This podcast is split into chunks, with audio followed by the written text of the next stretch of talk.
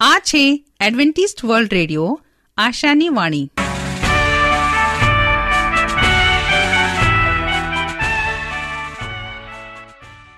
અમારા આજના પ્રસારણમાં તમારું હાર્દિક સ્વાગત છે. આજે તમારા માટે અમે ખૂબ સુંદર સ્વાસ્થિક અને આત્મિક વિચારો લાવે છીએ. પણ તે પહેલા સાંભળો, દેવની સ્તુતિમાં આ સુંદર ગીત.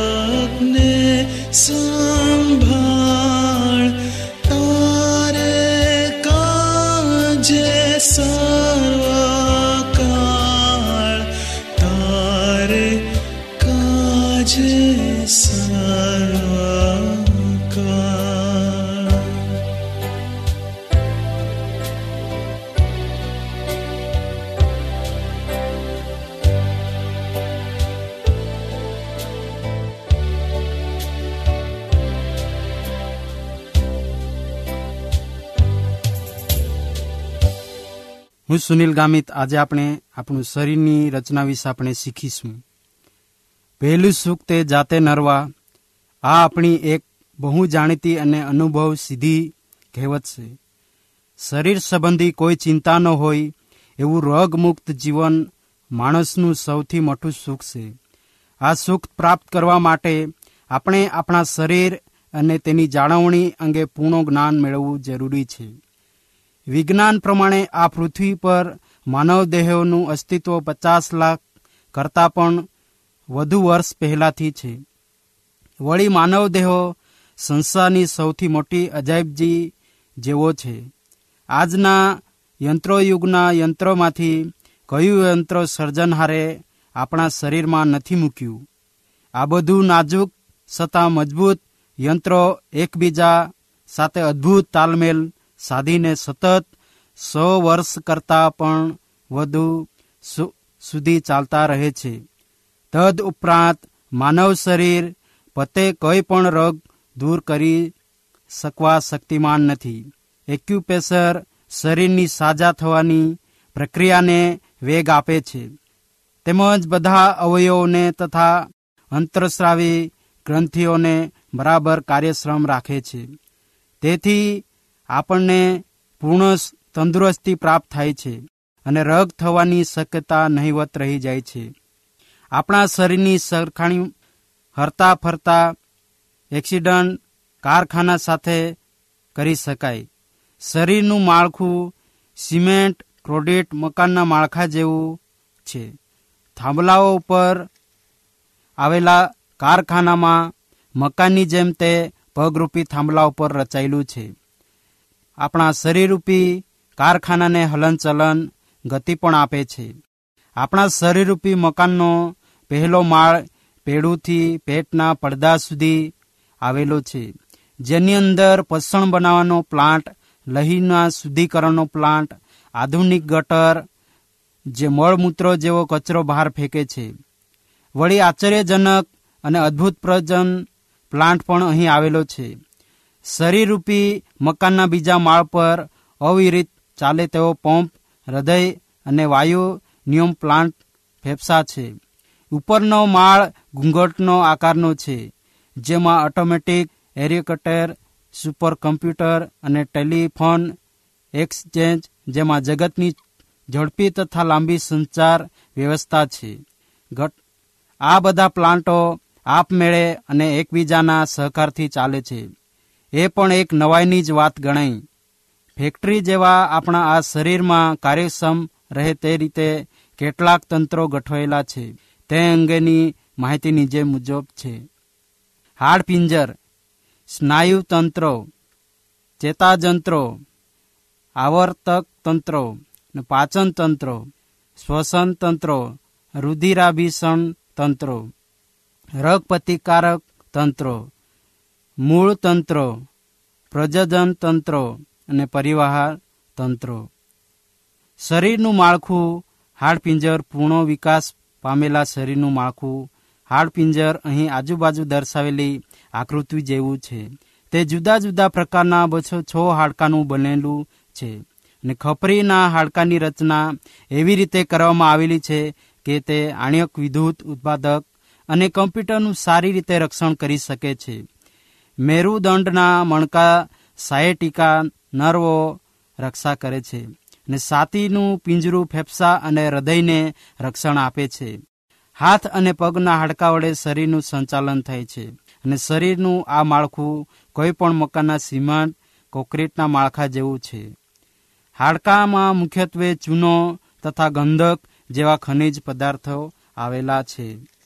સ્નાયુઓ અસ્થિઓ અને સાંધાઓ સ્નાયુથી ઢંકાયેલા હોય છે અને શરીરમાં સ્નાયુની જાળ જેવી રચના હોય છે અને તે વજનનો પચાસ ટકા ભાગ છે. સ્નાયુ પેશી તંતુઓની બનેલી હોય છે જે હલનચલન શક્ય બનાવે છે.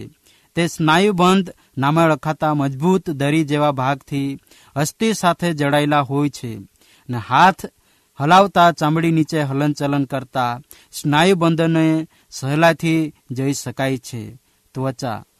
તે મકાનના બહારના સાદા પ્લાસ્ટર જેવી છે. અસ્થિનું બનેલું હાડપિંજર સ્નાયુ અને ચરબી વગેરે ચામડીથી ઢકાયેલા રહે છે. આ ચામડીના ઘણા પળોની બનેલી હોવા છતાં ફક્ત દોઢ કિલોમીટર જાડી અને છિદ્રાળુ હોય છે. તેને બહારનું પડ અને સંવેદન ગ્રંથિઓ હોય છે, જે સ્પર્શથી સંવેદના અને પ્રસ્વેદ ગ્રંથિઓનો અનુભવ કરાવે છે. પાચન તંત્રો. દરેક તંત્રોની કાર્યક્ષમતા અને પોષણ માટે તેના અંગો સ્નાયુ અને પેશીઓ રુધિરની જરૂર પડ છે. આપણે જે ખરાક અને પ્રવાહી લઈએ છીએ તેનું પાચન તંત્ર થઈને શોષણ થતાં તેમાંથી રુધિર બને છે. પાચન મુખ ગુહા, અન્નળી, જઠર, નાનું અને મોટું આંતરડા, ઇલિયોસિલિક, વાલ્વો, ગુંદા સ્વાદુપીડ યકૃત વગેરે બનેલું છે. અન્નળી આ નળી સામાન્ય સંજોગમાં બદલાયેલી રહે છે, પરંતુ જ્યારે તેમાં ખોરાકને ધકેલવામાં આવે છે, ત્યારે તે વિશિષ્ટ હલનચલન દ્વારા ખોરાકનું વહન કરી તેને જઠરમાં પહોંચાડવામાં મદદ કરે છે. તો શું? તમને આજનો અંક ગમ્યો? આવી જ રીતે દરરોજ અમારો પ્રસારણ સાંભળતા રહો. હવે આપણે હજુ એક સુંદર ગીત સાંભળીશું.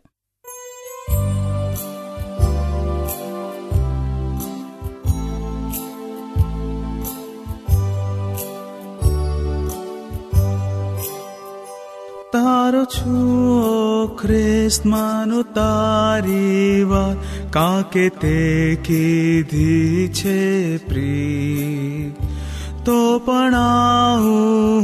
खरा विश्वासात ने तुझ पासे रहेशनी राख मने स्थाम पासे हे प्रभु जाते मोज माट मोज राख मने तुझ कोखनी पासे हे प्रभु। જ્યાંથી મૂળવાન રક્તવાયું મુજને અર્પિત કર તારી સેવા કાજ, તારી મહાકૃપાએ. ખરા વિશ્વાસે જો તને આજ તારી મરજી મુજ થાય. रा मे प्रभु जाते मुझ माट मोत्साहु राघ्मने तुझ कुखनी पासे हे प्रभु जाते मूल वाहु घड़ी भर जो हूँ मरु तारी साथ। મળું તારી સાથ શાંતિ મુજ દિલને વળે. જ્યારે આરાધું તને, ઓ મુજનાથ, મળું જે મિત્રો મળે. રાખ મને સ્થામ પાસે હે પ્રભુ, જાતે મુજ માટ મોત સહ્યું રાખ મને તુજ કુખની પાસે હે પ્રભુ, જ્યાંથી મૂલવાન રક્તવાયું સમજી શકુના ઊંડો પ્યાર, જ્યાં લગા જગમાં છે બસ જોઈ શકીશ હું તારો હર્ષ પાર જ્યારે આવેશ તારી પાસ રાખ મને સ્થામ પાસે હે પ્રભુ જાતે મુજ માટ મોત સહ્યું રાખ મને તુજ કુખની પાસે હે પ્રભુ જ્યાંથી મૂલવાન રક્તવાયું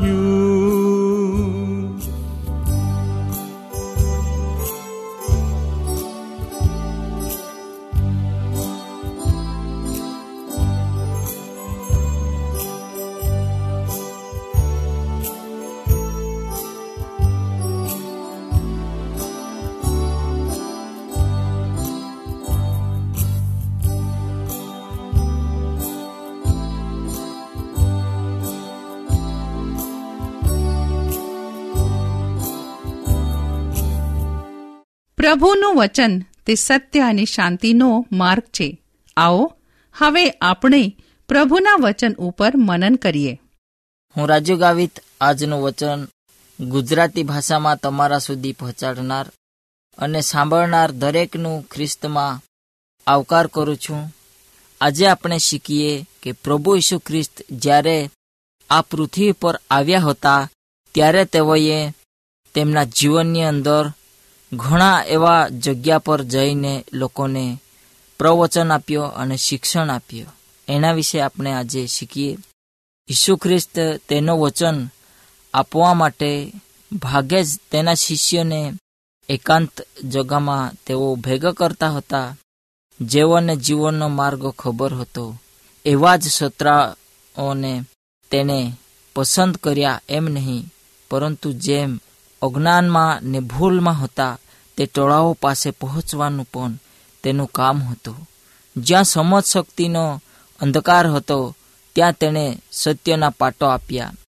તે પોતે સત્ય હતો અને પગની પાણી સુધી જબો પહેરીને તે હાથ ઊંચા કરીને લોકોને આશીર્વાદ આપવા માટે ઊભો હતો ને ચેતવણીના શબ્દમાં જેટલા તેના તરફ આવતા હતા તેઓને વિનવતો ને ધૈર્ય આપતો ને તે બધાને ઊંચો કરવા છદતો હતો.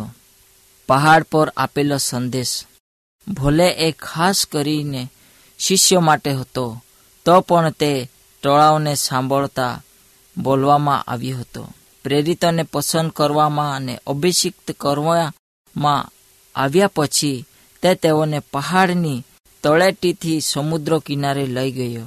અહીંયા લોકો સવારે સવારે ભેગા થવા લાગ્યા.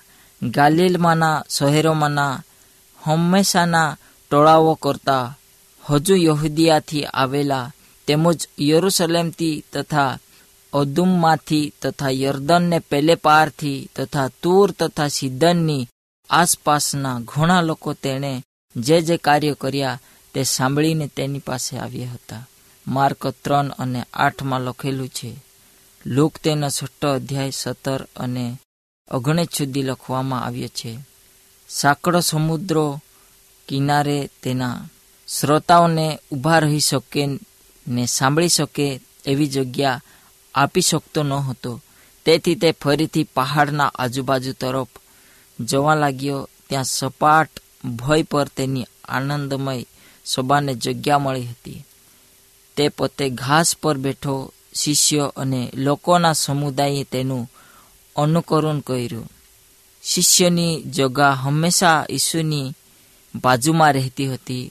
લોકો હંમેશા તેના પર પડાપડી કરતા હતા. તો પણ શિષ્ય સમજતા હતા કે તેઓએ ઈસુથી દૂર જવાનું નહોતું તેઓ તેની નજીક બેઠા, જેથી શિક્ષણનો એક પણ શબ્દ તેનાથી ચૂકી ન જવાય. તેઓ ધ્યાનથી સાંભળનારા અને સત્ય સમજવા માટે આતુર એવા શ્રોતાઓ હતા. કેમ કે તેઓ આ સત્ય આખા જગતને સર્વ યુગોમાં આપવાના હતા. સવારની ઘટના જઈને શિષ્યને એવું લાગ્યું હતું કે આજે કોઈ અસાધારણ બનવાનું છે. એમ લાગતા તેઓ હજુ તેના નજીક આવ્યા. તેઓને લાગ્યું હતું કે જલ્દીથી જ નવા રાજ્યની સ્થાપના કરવામાં આવશે ને તેની આજે ઘોષણા કરવામાં આવશે. બધા ઈસુના બોલવાની વાટ જોતા હતા. તેઓના વિચારો ભવિષ્યના મહિમાથી ભરી આવ્યા હતા. ત્યાં શાસ્ત્રીઓ તથા ફરસીઓ હતા. જેઓ તે દિવસની વાટ જોતા હતા કે જે દિવસે તેઓથી ધિકારેલા રોમનો પર અધિકાર મળે ને જગતના આ ભવ્ય રાજાની સંપત્તિને રણક તેઓને મળે. ખેતી કરનારા ખેડૂતો માછીમારો ત્યાં હતા. તેઓ એવું ધારતા હતા કે હવે તેઓના ગંદા ઘરો, ખોરાકની અછત, પરિશ્રમનું જીવન અને જરૂરિયાતની અછત, હવે પુષ્કળ માલ સામાનથી ભરેલા મહેલોમાં બદલાઈ જશે ને પરિશ્રમના દિવસો સહેલાઈમાં બદલાઈ જશે.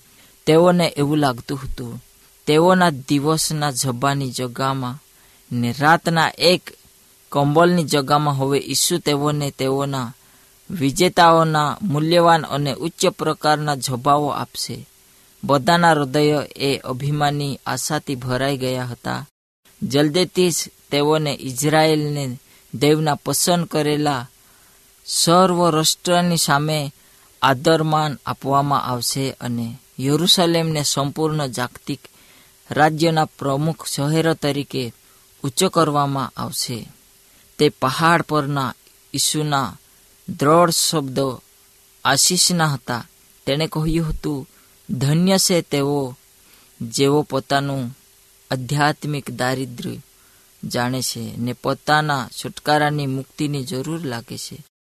એવા ગરીબોને સુવાર્તા પ્રગટ કરવું જોઈએ. જેઓ પોતાના આધ્યાત્મિકતા વિશે અભિમાની છે ને જેઓને લાગે છે ધાર્મિકતામાં તેઓ સંપૂર્ણ છે, ને તેઓને કશાની જરૂર નથી. તેઓને નહીં, પરંતુ જેઓ નમ્ર અને એક રાક હૃદયના છે, એક જ ઝરો બોલવામાં આવ્યો છે, તે જેવો આત્મામાં દીન છે, તેઓને માટે છે. અભિમાની હૃદય તારણ મુક્તિ પામવા માટે અથામણ કરે છે. સ્વર્ગમાં આપણું નામ અને તેના માટેની યોગ્યતા એ બંને ઈસુ ખ્રિસ્તમાં છે. દેવ માણસના સાજાપણા માટે ત્યાં સુધી કશું કરી શકતો નથી, જ્યાં સુધી માણસને પોતાના નબળાઈની ખાતરી થતી નથી. ને પોતાની સ્વયં સંપૂર્ણતાની ભાવના ઉતારતો નથી ને પોતાને દેવના નિમંત્રણમાં સોંપી દેતો નથી. પછી તે દાન મળે છે ને જે દેવે તેને આપવા ઈચ્છે છે, તે તેને મળે છે. તેના આત્માથી તેને જે જે જરૂરિયાતો લાગે છે, તેમાંથી કોશું પાછું રાખવામાં આવતું નથી. કેમ કે જેનામાં સંપૂર્ણ સંપૂર્ણતા છે, તેનામાં સંબંધમાં આપણે રાખવું જોઈએ. કેમ કે જે ઉચ્ચ તથા ઉન્નત છે, તે સનાતન કાળથી છે તે એવું કહે છે, હું ઉચ્ચ સ્થાને તથા પવિત્ર સ્થાને રહું છું. વળી જે અંતકરણથી પશ્ચાતાપ કરે છે તથા નમ્ર છે, તેની સાથે પણ વસું છું. જેથી હું નમ્રના આત્માને અને પશ્ચાતાપ કરનારાઓના હૃદયને ઉત્તેજન કરું છું. પ્રભુ, આપ સર્વને આજે આ એક મહાન સંદેશ થકી આશીર્વાદ આપવા માગે છે અને આપણે સર્વજન તેની પાસે જઈએ. કારણ કે પ્રભુએ ગિરી પ્રવચનમાં જે શબ્દ કહ્યા તે આજે તમારા અને મારા મંડળીના લોકો, આપણા પરિવારના લોકો, આપણા ગામજનો અને ખ્રિસ્તી ભાઈબંધ સર્વના માટે છે. એટલા માટે આપણે સર્વજન તૈયારી રહીએ અને પ્રભુના કહ્યા પ્રમાણે ચાલવું જોઈએ. બાઇબલ કહે છે, છ કરે છે તેઓને ધન્ય છે, કેમ કે તેઓ દિલાસો પામશે. આ શબ્દથી ઈસુએ શીખવતો હતો કે એવા શોકમાં પાપનો દોષ કાઢવાની શક્તિ છે તે ઢોંગને અથવા શોક પ્રેરિત નમ્રતાને સંમતિ આપતો નથી. જે શોક વિશે ઈસુ વાત કરે છે, તેમાં વિલાપ અથવા ઉદ્દાન ચિંતા નહીં. જ્યારે આપણે આપણા પાપોને લીધે દુઃખ કરીએ છીએ, ત્યારે એ બાબતોનો આનંદ માનવો જોઈએ કે દેવના દીકરા બનવાની આપણા માટે મૂલ્યવાન તક છે. આપણે દીકરા બનીએ અને એ પ્રમાણે ચાલીએ. આજના વચન થકી પ્રભુ આપ સર્વને આશીર્વાદ આપે અને એ પ્રમાણે ચાલવા માટે મદદ કરે એવી અમારી ખાસ પ્રભુને વિનંતી છે. આવો આપણે સગળા જન આ સમયે આપણે પ્રાર્થના કરીએ. પવિત્ર પવિત્ર અમારા અતિ મહાન, સર્વશક્તિમાન, સામર્થ્યવાન પ્રભુ. અમે તમારી પાસે આવીએ છીએ. આ જગતમાં જીવન જીવતા પ્રભુ, તમે જેમ ગીરી પ્રવચનમાં શબ્દ બોલ્યા તેવી રીતે પ્રભુ, અમને તમે ચાલવા માટે મદદ કરો પ્રભુ. આ વચન પ્રમાણે અમારું જીવન હોઈ શકે એક દિવસ અમારો એક પ્રભુ. જીવન તમારા રાજ્યની અંદર અમે લઈ જઈ શકીએ અને પ્રભુ, ત્યાં અનંત જીવન અમે પ્રાપ્ત કરી શકીએ. એટલા માટે આ વચનના એક એક શબ્દ પ્રમાણે અમને ચાલવા માટે મદદ કરો. એવી અમારી પ્રાર્થના છે. પ્રાર્થના અમારા ઉદ્ધાર કરતા. પ્રભુ શ્રી તમારા મધુર અને પવિત્ર એવા નામમાં માગીએ છીએ. આમેન.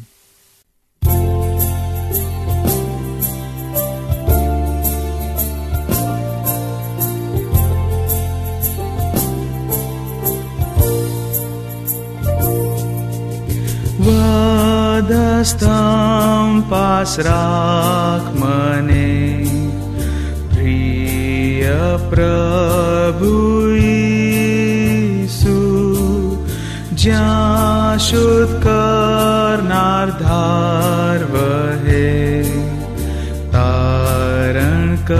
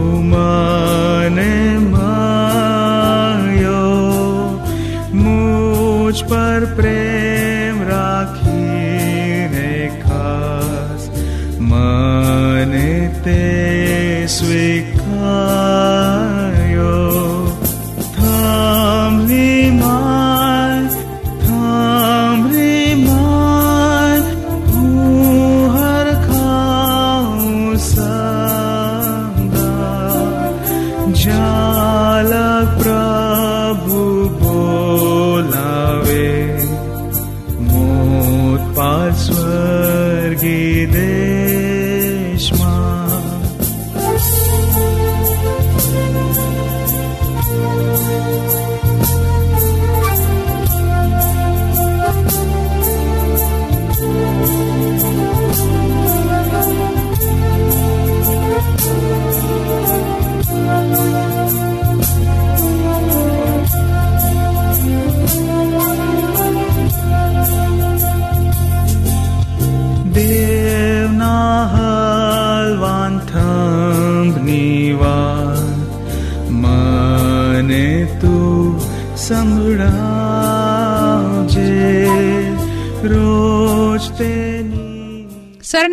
હજી એક વાર સાંભળો લેશો.